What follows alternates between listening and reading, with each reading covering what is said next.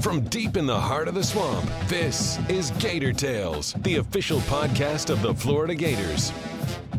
Gator Tales is brought to you by UF Health, the official healthcare provider of the Florida Gators.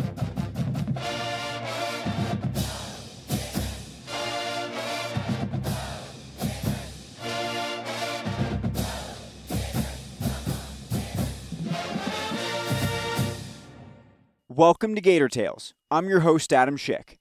With the athletic season nearly complete, what better time to reflect than now? But this week, we aren't talking about this past campaign. We're taking you back to 1989 and the arrival of the voice that's become synonymous with the orange and blue. Mick Hubert is celebrating 30 years with the Gators, and if you talk to him, it is now the question he has 30 more left in him. Now, 40 years into his broadcasting career, the Illinois native still has a youthful exuberance for what he does and a passion for doing it his way a tremendous source of pride for the newly minted member of the Florida Sports Hall of Fame. We spoke to Mick about his life and career and were enthralled by his stories, both personal and professional, that span his career in Gainesville and beyond. But began our conversation by asking him to take us back to the beginning of his story, as only he could tell it. I grew up in the Midwest, just uh, in a small little town south of Chicago you know, it was a, it was a great place to grow up. We didn't have any traffic lights. it was small. You'd get on your bicycle and ride every street in town and do it all in 20 minutes. So we knew everybody in town. I remember in the summer, we would all get together at the baseball field, a standing deal, one o'clock every afternoon. We'd play softball. And some sometimes there'd be five on five. Sometimes there'd be nine on nine. Whoever showed up we always had a game, you know. Sometimes right field might be closed because we didn't have enough to man right field or, you know, whatever. Pitcher's hand out. Sometimes we may not have had enough for a first baseman. It was a pitcher's hand out. But we had a great time. We'd play two, three hours, whatever it was, every day. And so I had this background. My, my dad was a great athlete, and I got all my interest from that. I have a, a an older brother, uh, drove a United Parcel truck for 30 years and retired, and I have a, an older sister who uh, has moved to Florida several years ago. She's retired, and there's just the three of us and mom and dad. And and I always wanted to be a sportscaster, so uh, that was the dream that was in my heart, and I pursued that and chased that, and and uh, went to Illinois State and graduated from there, and and uh, got a job as, in Peoria really while I was a senior in college, got an internship there in Peoria. And then it became a full time job after school was out. And uh, then I got to do the Bradley Braves basketball play by play. It was probably one of the youngest announcers in the country, really, to, to do a major college program. I was 24 years old, I guess. And I did that for three years and then moved to Dayton, Ohio and uh, did the Flyers. Uh, worked on Channel 7 and WHIO TV and WHIO radio there in Dayton for 10 years. And, you know, sent a tape down here and 150 tapes and they sifted through them and I was selected. So I always say I was here by the grace of God. I had no ties whatsoever, uh, to Florida and, uh, it just worked out for me. And that was now 30 years ago. You mentioned having the, dream of being a sports broadcaster. Do you remember where that came from and when you first got interested in it? Well, yeah, just as a as a kid, uh, you know, playing all the games early on, I decided it'd be nice either to be a coach or a broadcaster, and I'm so glad the fork in the road led me to broadcasting because it'd be awful to be a coach. I mean, it's, I mean, for every Steve Spurrier that's out there, and you know, every Billy Donovan, you know, the guys making millions of dollars, there's a bunch of guys uh, making no money at all, or having to be the high school coach and and, uh, and teach four or five classes. They may be the greatest math teacher in the state of wherever they live, but their football team goes four and six and they get fired uh, because they didn't win a football game. But they may have been the teacher of the year in the classroom. So uh, there's a lot of guys laboring like that, and uh, they do it for the love of the game. But I got in it for broadcasting because I love that. You know, I was fortunate to be watching television in the Chicago market, which was, you know, the number two market in the country and I saw some great sportscasters and uh, and watched some great television. And I, I got uh, the bug from watching guys like Jack Brickhouse call the Cubs for all those years, and Harry Caray, who I could hear back when I was younger in St. Louis on KMOX, and then he came to Chicago to the White Sox and the Cubs for all those years. Jim Durham was one of my mentor guys that did the Chicago Bulls. Uh, so much of my radio basketball descriptions are, are taken from Jim Durham and his pacing and his style and all of that. And Jim did the Bulls for many years, including the early NBA championships, and then went to Dallas and did the Mavericks, and then finally ended up at ESPN. And uh, I knew him really when I was a, a teenager. A teenager, he was dating my sister for a while in a small town about 20 miles away. So those were the local influences that I had. Pretty good sportscasters working in the second largest market. Uh, I watched Brent Musburger on TV every night on Channel 2 in Chicago do the nightly TV sports hmm. back in the 60s and 70s. And I don't know, Brent must have been, you know, probably in his 30s then. And uh, so I watched him. And, and the same thing for uh, uh Greg Gumbel. He was on Channel 5 in Chicago as the local sports guy. Hmm. Watched him do that. And, you know, so I just had this love to do sports. And, uh, and so that's, that's what it, that's how it worked out. What do you remember about the first game that you called? Because I, I can certainly think of mine. So I'm curious if you reflect often on sort of the, the starting point and probably look back on it and think about all the things you did wrong. But what, what do you remember about that? Well, I remember I was in Peoria in my first job, and uh, you know I did the Bradley Braves college basketball, but I also did high school basketball as well as high school football. And so my first broadcast was a high school football game. And back then there were eight schools in the Peoria Metro and uh, there were only about three stadiums they played in. There was Peoria Municipal Stadium where most of the games were played. So, you know, I, I'd go there and call my games and it'd be two teams this week. And next week I might go right back to the same stadium and call two other teams. And after doing that for a couple of times, I, one of the local uh, sports writers there wrote a story about me and said, you know, it looked like he can hold his own here it looked like he was able to navigate his way through the city league and and it seemed like he was fairly confident. And I thought, well, that's good. I mean, some local sports writer who'd been in town for a long time uh, wrote a, a, nice article on me broadcasting high school football games. And so, uh, you know, when you do high school football games, often you're sitting in a you know a big room you don't really have sometimes a private radio booth, and mm-hmm. so everybody in there can hear you. So it's you get a little intimidated, and uh, you know, but by the same token, the guy sitting six feet to your right might be the PA announcer. He ends up taking what you're saying, and he's he's calling the game based on what you're saying to the game. Right. And so you have to kind of learn to get to just kind of have blinders on, almost focus. And uh, and I always say the the higher you go, yeah, there's more pressure on you, but the higher you go, the easier it is because you got more support personnel when you know when you're doing high school sports, you got to be your own producer and you know your own uh, sports information guy. You sure. got to keep your own stats. Maybe I kept you know I kept stats of the entire mid-state eight because I was the one calling the games, and so you know it's not like it was today. You just couldn't go on the internet and find stats. There was mm-hmm. no internet, so yeah, I always thought you know if you if you can survive and, and know how to do it at the lowest levels, if you got any ability, it'll get easier as you take a step up the ladder because you got, you know, it's easier to get, get done. Now the, the audience is larger and the pressure is greater, but you should be also growing in your trade at the same time. So that, that was my first memory of that. And then, uh, you know, as I look back on it, uh, Bradley basketball, that, that year that I, the last year I was there, we played Indiana State. and They had a great player named Larry Bird. Wow. We played them twice. So, uh, you know, that was back in 1979.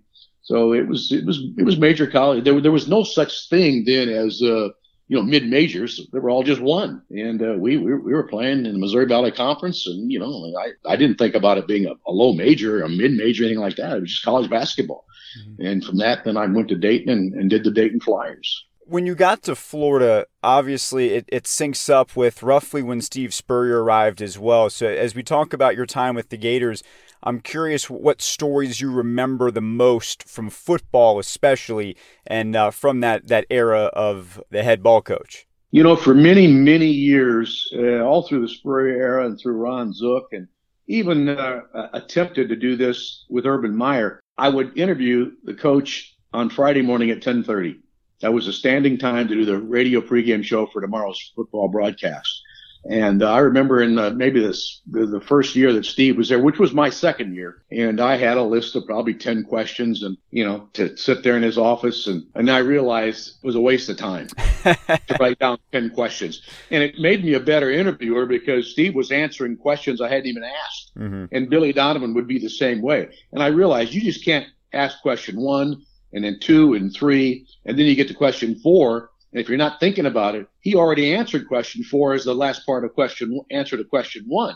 So I realized, you know, it's okay to have a roadmap, but don't don't follow it closely. Just listen, listen, and follow up questions, and just have a conversation.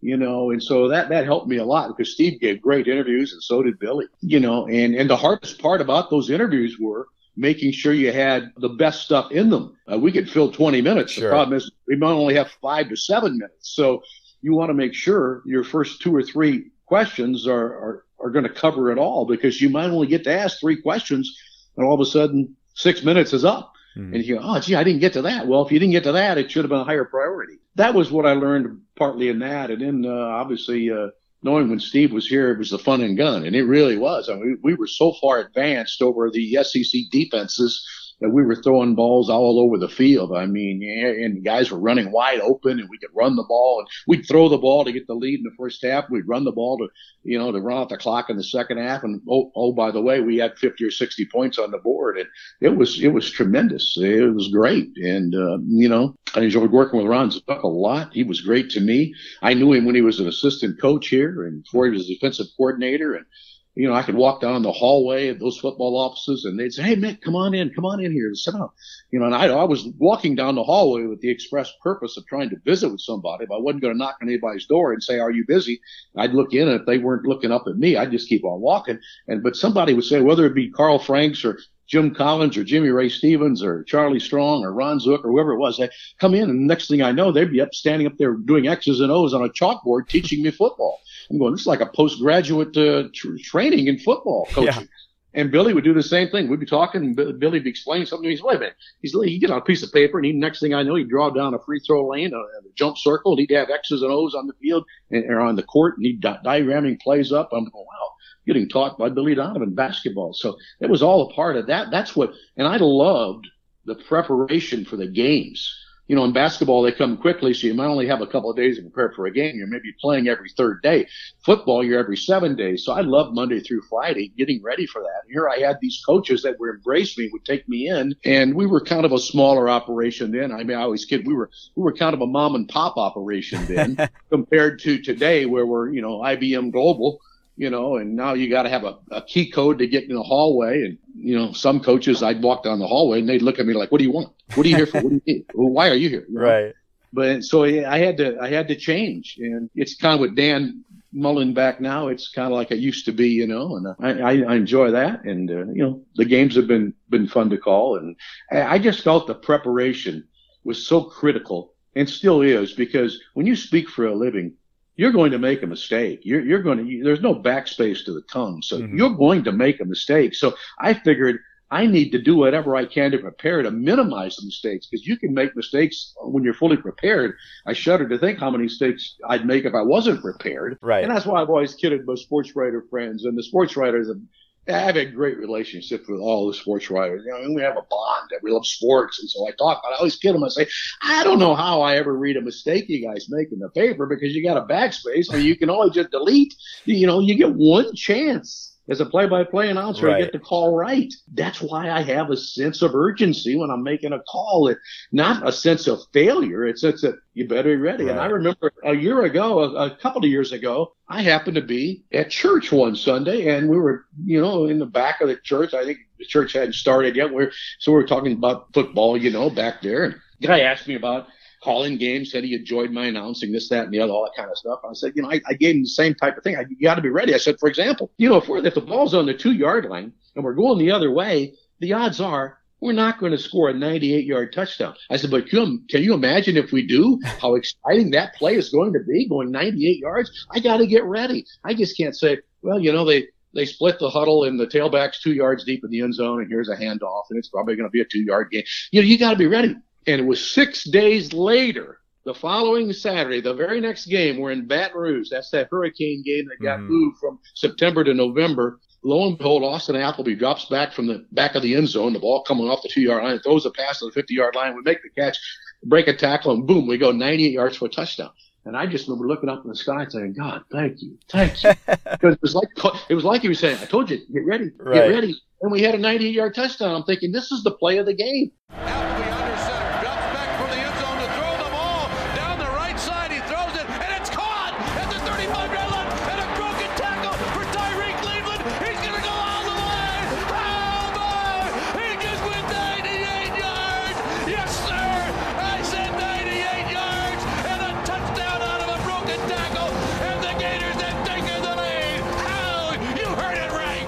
And it was the play of the game until it wasn't the play of the game. Right. Because the goal line stand superseded it. You know, fourth and goal, we stop them down there at the half inch line, and we win the SEC Eastern Division title in Baton Rouge. Fourth down.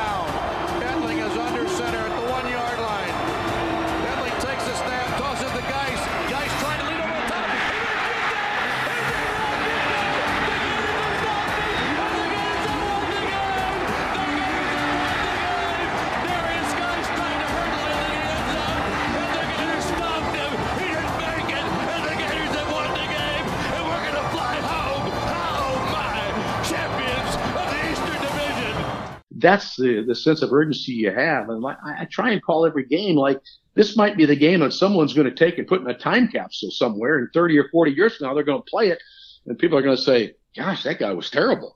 You know, you don't, you don't want that because you never know when that play is going to be the, the play that is going to be the one they remember. And so you, you kind of got, knowing that you're not going to be perfect, you try and strive for perfection. And also at the same time, here's what maturity will give you is that when you're calling a game, and I'm calling game of the Florida Gators, I know 99% probably of my audience are Gator fans. Mm-hmm. Not all of them, but most of them. And I'm not calling the game for anybody but Gator fans. Now, having said all of that, I realize that when you're in the public eye, not 100% of the Gator fans are going to like you. Right. So I realize that not all the Gator fans, some of the Gator fans to this day are wishing David Steele was still here and he's been gone 30 years. And some people say, I wish Otis Boggs was still here. And he's been gone for 40 some years, you know? So I, I realize that. But I have overwhelmingly had the favor of people that have been so good to me. And that's why I'm still here. And because I don't know how to do it one way. And if I would have come here in 1989 and called it the way I called it, and if it didn't work out, I wouldn't have been crushed because I had 13 years of broadcast experience under my belt. I would have realized this is how I do it. This is the way that was successful in Peoria. It played in Peoria. It played in Dayton. Guess what? It's just not going to play here. I'll go somewhere else and do it that way because somebody else will embrace it and will like it. But it didn't work out that way. People mm-hmm. liked it, and that's why I've been able to stay. And Jeremy Foley was so great to me and part of the hiring along with Bill Arnsparger. Now we have Scott Stricklin, who I've known for 20 years, and he's been tremendous to me as well. And we have a great relationship there. So I've just had the blessing of the administration and the blessing of coaches. You know, I mean, like I say, I know not every fan is likes Mick Hubert, but hey, that's okay. You can't when you're in the public eye, you can't please everybody all the time, and you got to have a thick enough skin, and you got to have enough maturity to to realize that. Because if you don't, it'll eat you up. It'll eat you alive, and then you'll lose your edge, and all of a sudden you'll let you'll let the enemy defeat you.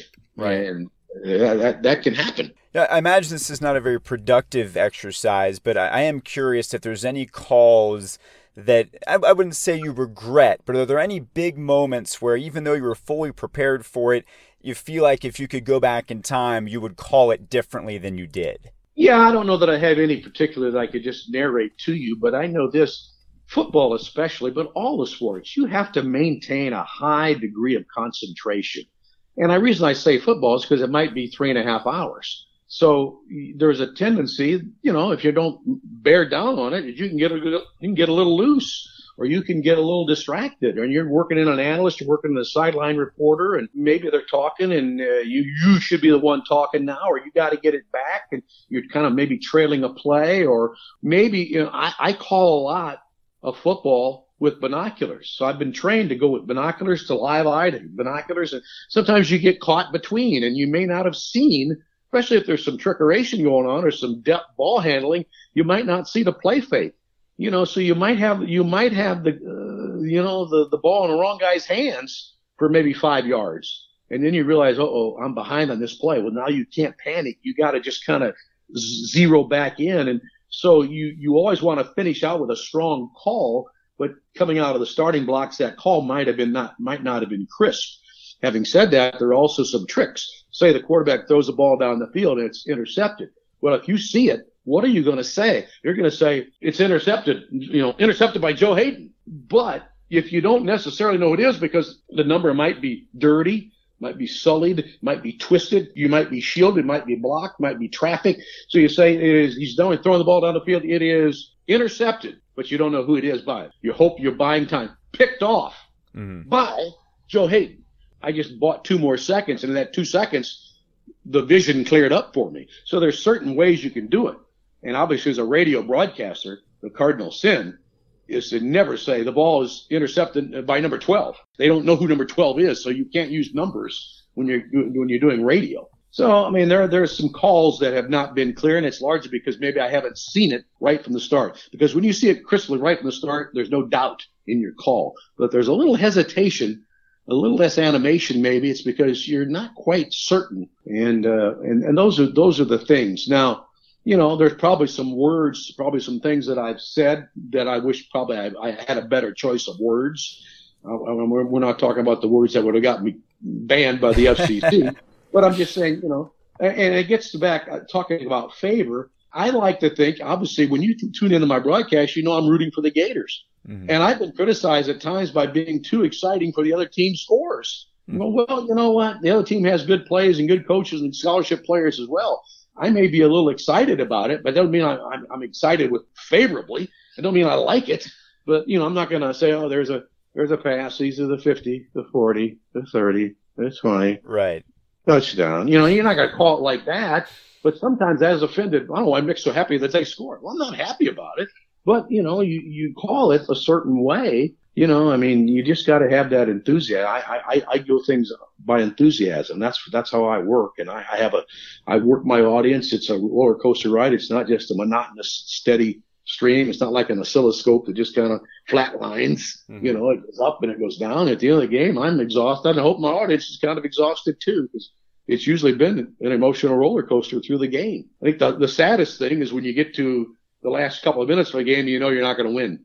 Mm-hmm. You know, you want to still keep your emotion, your enthusiasm, but there is a sense of sorrow. You know that hey, you know we're we're down 27 to 10 with two minutes to go. This ain't happening because I I never want to give up, but there is a point where you realize, doggone it, we're going to lose. That that's probably the low point of, of, of broadcasting. But yeah, there have been some words that I probably said, and I am critical. But the thing about being critical is that it's it's always got to be professional, not personal. You can't say so and so sucks I hate that word. I hate even saying that word. That should never be spoken by a broadcaster on radio. I mean, if you want to sit and talk like that in the 43rd row of the bleachers, go right ahead. But when you got a microphone on, you got to bring your, your grammar and your diction, your, your vocabulary to a different level. And so if I said that about a player, then that, that, that lessens my criticism. But if I say, you know, one for 16 and he struck out seven times in a row, that's a fact. Mm-hmm. And I'm not, I'm not saying he can't hit a lick. I'm not saying that, but if he's one for 16, you realize you, you as a listener, you're thinking, boy, I wish we had somebody else batting right now. this guy's one for 16, you know, or, or you know, so and so is, you know, he, he's he's misfired on his last seven passes. He's now four for 18. You know, you got to realize that's not very good. I, I, I'm not going to say, boy, he's horrible today. I right. might say, you know, he's missed his last seven throws. He's four for 18. And if we don't start completing more passes, we're going to be in trouble. That's a fair analysis. I don't say if he doesn't, if he doesn't start getting his act right, then he needs to sit his butt on the bench. Can't talk like that. That's not my call. Right. You know? right. But probably if you miss too many throws, guess what? Next quarterback's probably going in. So you know, I don't feel I have to be the judge and the jury on that. I just call the play and I give I let the facts ampli- amplify what's going on. That's why I love stats, and uh, but I think there's a there's a right time and a right place to use stats you know, and sometimes stats become just dribble. But if I, I never like to say, boy, he that guy's thrown for a bunch of yards. Today's thrown for a bunch of yards. That's good. If if you're talking on the phone to your uncle, how was the game? Oh, he was good. He he threw a he threw for a bunch of yards. I don't remember how many. I don't remember his score, but we beat him bad. Right. Well, it's great to have a conversation with your uncle, but it's not great when you're a sportscaster. You right. need to have the numbers. You know, that's your job. In terms of preparation, because I know that's a that's a huge part of what you do, as you just talked about what sports are the hardest to prepare for? Well, I, have done it so long that, you know, humbly speaking, none of them are hard to prepare for. They have different tasks. Now, football takes longer because there's more players. You know, each team's going to have probably 75 guys that are going to be eligible to play in this game. So you got a three deep depth chart and you have an offensive chart, a defensive chart, a special teams chart, and then uh, a couple of little minor charts I take and uh, that I keep. And I got to watch tape and I have a systematic approach for that. And what I do on Monday, I do every Monday. What I do on Tuesday, I do every Tuesday. My wife would, would say to me, like on a Tuesday, you know, years ago, she'd say, what are you going to do today? I said, yeah, I don't know, same thing. I said, I, typical Tuesday, typical Tuesday. And it became known as a typical Tuesday. And on, on Wednesday, I, I, I, focus a lot on special teams, you know, the kickers and punters, returns and all that. And so I named it Special Wednesday. And then on Thursday, I pretty much kind of had uh, stuff kind of wrapped up. And so Thursday became Thorough Thursday, you know. And so, you know, Monday, Monday and Tuesday are big prep days. And Monday was kind of, uh, you know, manic Monday because, you know, you got to start fresh. You got to get going. And so I concentrated a lot on recapping the Gator stuff. And then Tuesday was the, uh, the opponent and getting them ready. And then Wednesday was special teams. Thursday was wrapping it up. And Friday might doing a pregame interview or just kind of kicking back and might be travel. So you might not have Friday afternoon free. So you didn't want to leave critical stuff for Friday afternoon because the time might not be yours to have. Mm-hmm. And so then on Saturday it was ready to go. And uh, you know, Sundays we we do the coaches show in the morning. Now we're doing them on Mondays. But for years, for about 25 years, I did it on Sunday mornings, and that's why I, I wasn't a real big fan of Saturday night road games. Right. Get back at 2 a.m. or 3 a.m. and have to be over the TV station at you know 6:30, 7 o'clock in the morning and tape a TV show, and you know you've only had three or four hours of sleep. Now, having said that, it was a lot easier to do that when I was 40 than 60. You know, it, you know, it takes a little longer to recover from those 3 a.m. Uh, arrivals now than it did years ago. Sure. Uh, but but that's kind of the, the approach I've taken. In basketball, you know, you're you're just preparing for 10 or 11 guys, and I, I designed all my own form sheets. Baseball, you got players, you know, particularly hitters. I do more prep chart work for the hitters than I do for the pitchers. Uh, and uh, I got to go through the same process with that you don't you don't prepare quite as long in baseball because you might be doing four games in four days. Sure. So you, you don't have the luxury of spending a whole lot of time, but you, you have to accelerate your preparation, but you still have it. You still do preparation. So that's what that's what's always made it fun for me when I, when I get to game day. When you think about the games themselves, and I don't know if you think of it more in terms of moments, entire games, or calls that, that you look upon fondly, over your 30 years at Florida, what stands out in terms of the the actual action that you've been a part of? Yeah, the first the first thing was, was the Doering's got a touchdown. That was Florida and Kentucky in September of 1993, and I, I, I always tell the story that you know in 1989 people realized David Steele wasn't here anymore after seven years, and in 1990, yeah, they got a new announcer. In 1991, he's Mark Herbert. 1992, no, it's it's Mike it's Mike Hubert.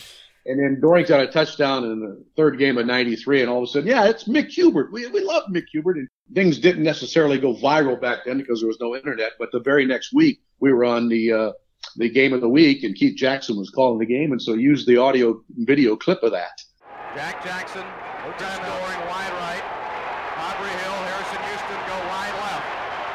Third and 10, 28 yard line. Wuerffel dropping back to throw, pumps and fires the ball over the middle. It's Doering! It's Doering!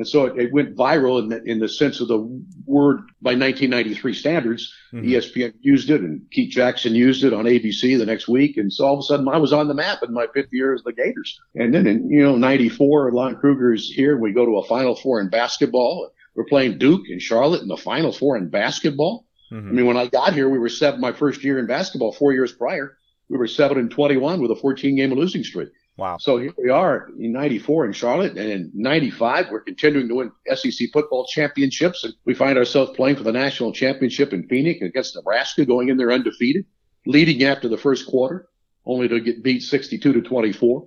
And then the next year, go back and beat Florida State to win the national championship, Florida's first ever national championship. You know, and, it goes on and on. Omaha World Series in 91, again in 96, again in 98 one season just rolled off into the next. And I remember as we got to the millennial year 2000, I thought, you know what? These last 10 years have been the greatest 10 years of my life. Mm-hmm. I'll never have another 10 year period like I've just went through it. How could you possibly have that?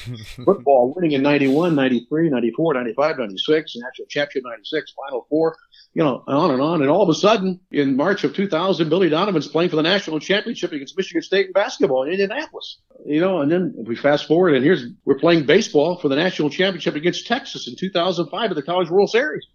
And then, of course, as you know, that that began that great uh, 24 or 30 month run we had, where we went back to back in basketball in 06 and 07 with the, the group of 04s, and then of course Urban Meyer winning 06 and uh, repeating in 08 the national championship. And you know, we get to 2010, I'm going, oh my God! I say, I, in 19 in the 1990s, we had a we had a player I thought I'd never see.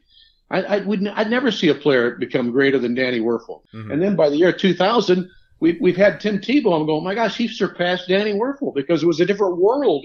There was now social media and there was uh, all this internet stuff. And so Tim Tebow became larger than Danny Wuerffel. And I look back, I'm thinking, my gosh, these last 10 years, they were greater than the first 10 years. And I never thought they'd be greater than the first 10 years. Mm-hmm. So then we go into the, you know, the third decade and, you know, we go to a final four in 2014 and, you know, we, we maybe didn't win as often, you know, in that manner, but it was just as riveting and just as exciting and just as fulfilling. And, and, and Kevin O'Sullivan's coming along and we're going to Omaha seven times in nine years. And here I find myself in 2017, we're calling the national championship in in baseball. Mm-hmm. So I've become the only announcer to get to call football, basketball, and baseball national championships for his school.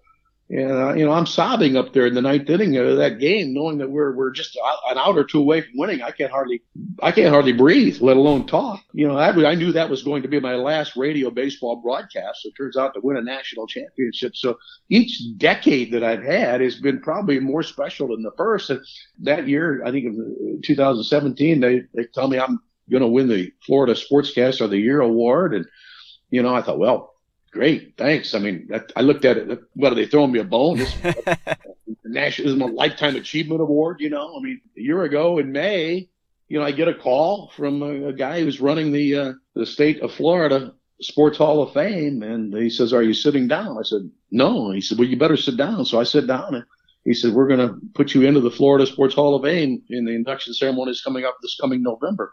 I go, wow, I'm, I'm pinching myself. I'm saying, you know, Lord, I mean, this is unbelievable. You gave me the desires of my heart. By the time I was seven or eight years old, that's what I wanted to do.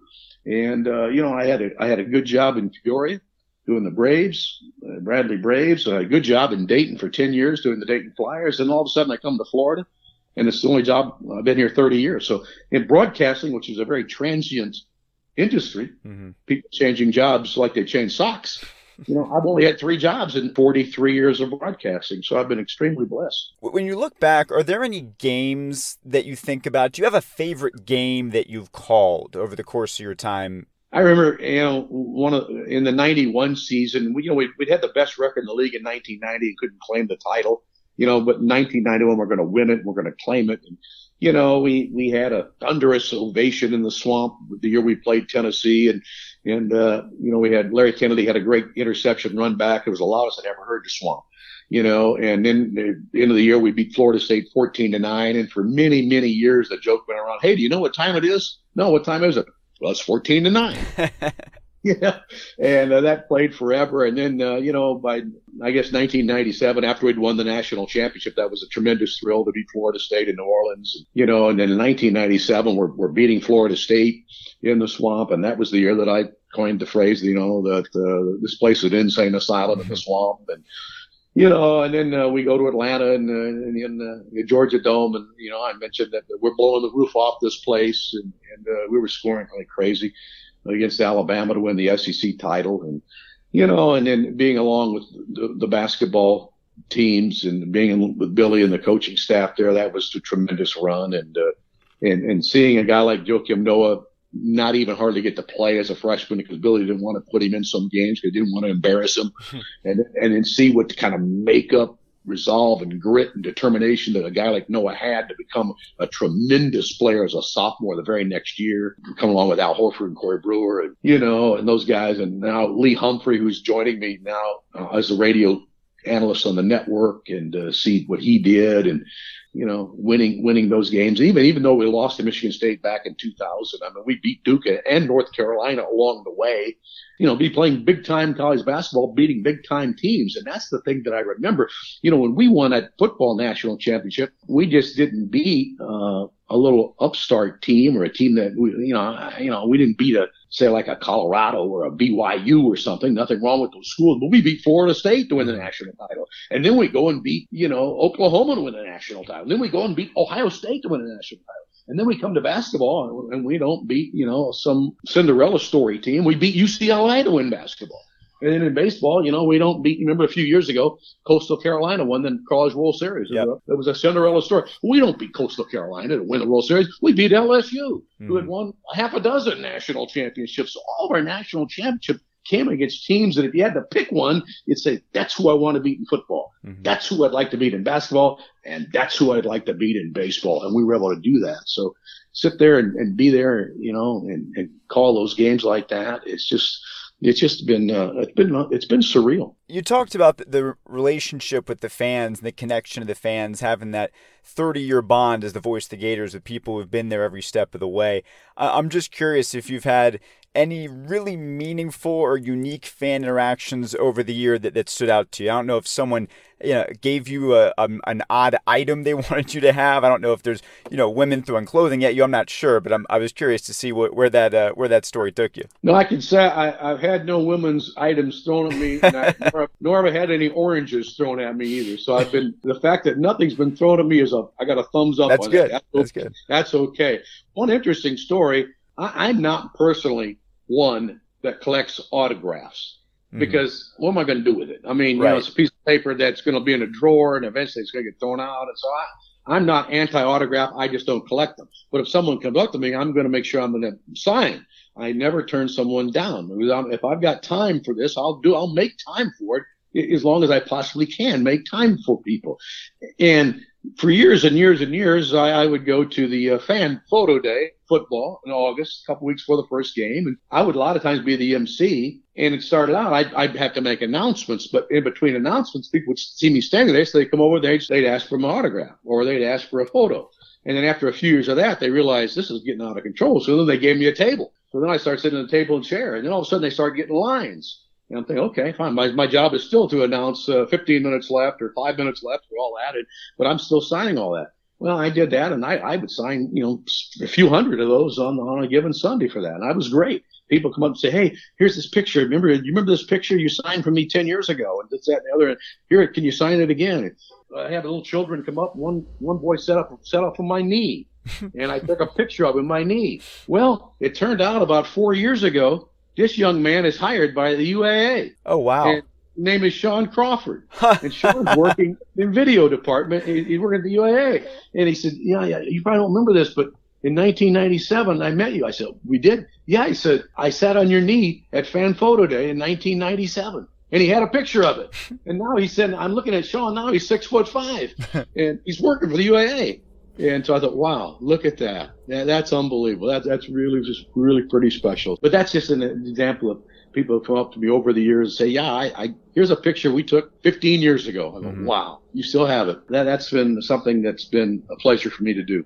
Among the many people that were at your, your Hall of Fame induction were Nick Belmonte, Mark Wise, and Lee McGriff, who, while you've worked with a lot of people over the years, those have been kind of your, your primary color commentators on your sports.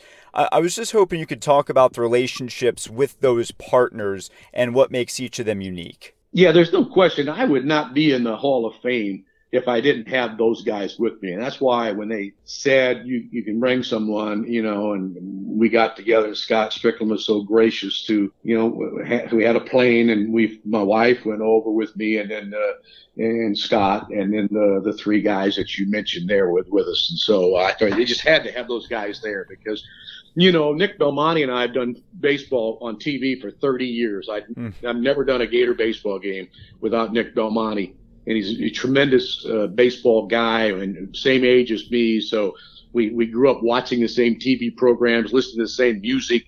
I mean, he's growing up in Miami. I'm growing up in Chicago, but uh, we, we're, we're just the same in that regard. And so uh, he just he's been a tremendous asset. And, and then Lee McGriff was about in his third year. David Steele had started Lee for a couple of years when I came, and so uh, I inherited Lee, and, and Lee knew all about Florida football. He was like me when he was seven or eight years old. He was a Gators fan coming to the Florida via watching the games, and so he had that. I, I came to Florida and I knew how to do football play by play, but I had to lean on Lee McGriff for all my football history of Florida. And he did that for five years until his boys got older, and then he left for 10 years and then returned, I think, in 2003 and has been back. So I've been with him for over 20 years. Tremendous analyst, and in Mark Wise, we just wrapped up, I think, our 21st season. Hmm. Uh, Mark's done less and less radio the last couple of years because he's done more and more with ESPN, which is really his heart, really his dream to be more involved as a TV analyst. And so I'm all for him doing that. And that's why Lee Humphrey is kind of transitioning in there to be the radio analyst now. But Mark is the best there is in terms of being a basketball analyst. He's a former coach and he is so far ahead of the game and his vision of the game and seeing the games and analyzing stuff and uh, really not just about this game he's watching, but got a good handle on all of college basketball. Grew up in Kentucky as a real basketball fan, and so I've been blessed to be with Nick Belmonte, who's a tremendous baseball guy, and Lee McGriff, who lives, eats, and breathes football, and Mark Wise, who's a basketball guru. So I don't go into the Hall of Fame unless I have that continuity working those three sports with those three guys like that. Are, are, there any behind the scenes stories that are, are, particularly humorous? I would just think about, I know that I have them, but in terms of something where people would never know that a situation went really wrong and you had to throw it together or something that didn't quite go the way it was supposed to, they were still able to, to pull off in the end. Well, again, there, I, I don't know that I can recite, you know, line and verse game by game. I just know this I think it was a, a, deodorant commercial or that was on TV years and years ago, and the line was "Never let them see you sweat," and, and, that's really the, the, part of the essence of the broadcasting. Hey, when it's live, it's subject to go wrong. Mm-hmm. I mean, it's not recorded, it's not scripted, and so when things go wrong, that's when you got to rise to the top. That's when you can't let your emotions get the best of you because it's not going right. And I, I have to say that I haven't always been great at doing that. I get frustrated and, and I get emotional, but you have to sometimes realize that, hey, the guy at home doesn't see that, doesn't know what's going on. And you know what? He doesn't care because he's expecting you to give him the broadcast as if everything was perfect. So sometimes I get, I get, and I was really bad at this early in my career going on about officiating. Mm-hmm. And I'm still, I still get on officials, but far less. I used to let that really bother me and I used to get hard on those guys. I don't quite do that as much, but I think the big key is is that when things aren't going right, and you know you got to be good. And some Saturday morning, say for football, I wake up and everything clicks. Mm-hmm. I got the words, I got the phrases, I, I'm quick thinking, I'm sharp. And there are some Saturdays you work, you get up there, you you know what, everything is okay today, but it's a lot harder calling this game today than it was last Saturday for whatever reason. You know, it's not terrible, but it's work. Mm-hmm. I mean, I've got to bear down. It's not coming easy today. And, and, you know, and the next week it might come easy again. So, you know, I mean, it's like, it's like an athlete. You, you can't be in football. You can't be ready to play the game on Thursday night if the game is scheduled for 7:30 Saturday night. Mm-hmm. You got to be ready to play at 7:30. You can't get too ready too early. That's why you can't be in an emotional fever on Friday night because the game's tomorrow. Mm-hmm. So and then you get to, you were ready to play Friday night. And you get there Saturday as a football player, you go, I just, I don't know, I'm, I'm not, I'm not good. I had a good week in practice. I can't explain it. Well, you just got to make sure you got to peak at the right time, and that's why it doesn't always. Ha- it's not automatic, and that's why they say you look, you take a look at a pitcher. He didn't have his best stuff today, but he battled and he got through it, and he won without his best stuff. So sometimes you got to broadcast without your best stuff, and you got to bring it home and, and and say, you know what, it was it was good today, but it wasn't great, and next week I hope it's great final question for you, Mick. You, you've been doing this a long time. We've talked about the 30 years at Florida and a 40 year broadcasting career. And I know you get asked this quite frequently, but what is it that still keeps you going as you get further and further into this career? Well, I, I think I have an obligation to really carry out what I believe is really an anointing for me. This was this was my calling. You know, there are not a lot of things I know how to do. I mean, I, I I, I can't, you know, I can't change a spark plug. I wouldn't know anything about being under the hood of a car. I, I wouldn't. I'd electrocute myself trying to work with, uh, you know, wiring. Uh, you know, there are a lot of things I can't do. Mm-hmm. This is one thing that I can do, and it comes easy to me. So I'm, that's a gifting. So I have an obligation to the gifting, and I still have a desire to prepare. I think I'll know when I'm not want to do this anymore when I don't want to prepare anymore. If I just want to, well, I, I kind of like showing up on Saturdays, but God, I hate Monday through Friday. Then that's time to quit. And I, and I, like I said, I love, I love the grunt work. I love the going in there, the menial task of filling out my charts and doing all that kind of stuff because I'm learning as I'm doing that. And so I still have that desire to do it. And it's only been the last couple of years that people have started to ask me, man, how long are you going to keep doing this? I'm mm-hmm. going, what? Did I go from age 40 to age 60 overnight. I feel like I feel like I'm like 45 years old. I, I don't feel like I'm at, I'm coming to the end. I still have my vision, and that's one of the things, Adam. I I pray before every game. I say, Lord, give me the words to say and the eyes to see. You got to have vision. So as long as I got my health, why would I not want to go to the game and get paid to call a game? I still sure. have a desire. What am I going to retire to do? I mean, I, I have an off season. I'm beginning to go into it now and I'm, I love it. I, and the joke is this: don't ask me what's my favorite sport because people go, "What's your favorite sport?" You know, I said, "Don't ask me that. Ask me what my favorite season is." Mm-hmm. I said, "What is your favorite season?" I'll say, "The off season," because I love the football season, I love the basketball season, I love the baseball season, but then I like the off season because when August comes around, I can't wait to get back at it.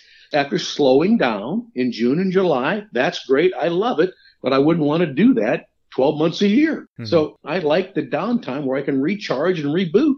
And uh, I, I marvel. I, when I was younger, I really wanted to be a Major League Baseball broadcaster. I love baseball. I love broadcasting baseball. And that's what I wanted to do. But I know this had I got to that level, no matter what age, whether it was age 30 or age 40, I'd be divorced today. I might be dead.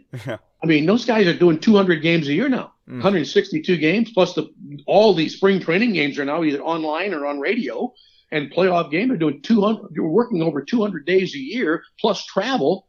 I mean, it's a tremendous grind. So I look at it and say, what a blessing it was. I did not become a Major League Baseball announcer. I used to have a thing that said that, you know what, if you don't become a Major League Baseball announcer, or if you don't get to do the Chicago Bears in the NFL, or if you don't be the voice of the Chicago Cubs or the voice of the Chicago Bulls, if you don't make the NBA, you're a failure. I used to have that in me. And then, and it really hit me about 1998. Wait a minute, I'm living the dream. Mm-hmm. I don't, I didn't need that anymore. It's 20 years ago. I didn't need that anymore. I'd reached the level that was where I'm supposed to be. And it's so much easier to live life knowing you are where you're supposed to be. Because there's a lot of people chasing things. They're not where they're supposed to be because maybe they haven't been listening to the right voices you know, and so for me, uh, I'm going to keep doing this because this is what I'm supposed to be doing. My wife's a kindergarten teacher, been doing it in Gainesville here for 30 years. Wow. And I tell, I said that that's that's your class, that's your ministry. Your classroom is your ministry. You have a chance to make a difference in the lives of 20 or 25 five year old children. That's her anointing. That's her calling. I don't have a lot of patience. I'm kind of a type A personality, and she has a patience of Job. One of my favorite movies of all time is the movie City Slickers. Jack Palance is the old Western rancher, and Billy Crystal is the young New Yorker, and his buddies go out to the Dude Ranch out in the West because they're burned out in Manhattan and they're trying to get away. They're trying to discover life. What, what's it all about? And they're sitting out at that campfire and they're totally afraid of Curly, the old Western guy. And they look at Curly and they say, you know, what, what is it about? And he, looked, and he pointed that finger at Billy Crystal. He had that finger straight up. He goes, you know what the secret of life is? Billy, Billy Crystal, and only the way Billy Crystal could do it. He goes, no, what? He puts his finger, his index finger in his face. Billy Crystal says, your finger? He goes, no, one, one thing. Billy goes, well, what is it? What's the one thing? And Jack Palance, as the character Curly says, that's what you got to figure out because we're all, we all have a, a gifting for one thing. And if you fall in line with that, you basically never work another day in your life. But if you're doing something that you hate, man, it, it, nothing worse than that. And when I was in college, my dad was a factory worker. Came out of World War II, worked in the factory, got me a job in, in the summer, vacation relief, summertime between, between semesters. And I realized working in a factory, ain't something I wanted to do for the next 40 years, Mm-hmm. sitting there with an assembly line going by you. I'm thinking, oh my God, it was, it was awful. These guys do this day in, day out. And that's one of the things my dad said. You don't want to do this. You need to get an education. And you want to be a sportscaster, then go do it. And you can do it. And my dad moved to Florida and was here for five years before he passed away. So he saw me, his son, as the voice of the Gator for five years. So he was quite proud, obviously, that his son was doing what he wanted to do and uh, was doing it in, in, at the Florida Gators. So it was a, it was a great thing. Well, that is a, a really cool way to, to wrap this conversation up. So, Mick, thank you so much for sharing these stories, these anecdotes. Congratulations on 30 years, and here's to, to 30 more. I really appreciate your, your interest today, and um, it's been a pleasure to be on with you. And that's going to do it for this week's show. If you haven't already done so, be sure to subscribe to Gator Tales in the podcast app of your choice, and please leave a review to help us continue to grow. Before we shut it down for the summer on Gator Tales, we've got some special episodes for you to look forward to, including a roundtable with Chris Harry and Scott Carter breaking down the best moments, games, and more from this past season that you can look for in the coming weeks. Until then, I'm Adam Schick, and I'll see you at the pool.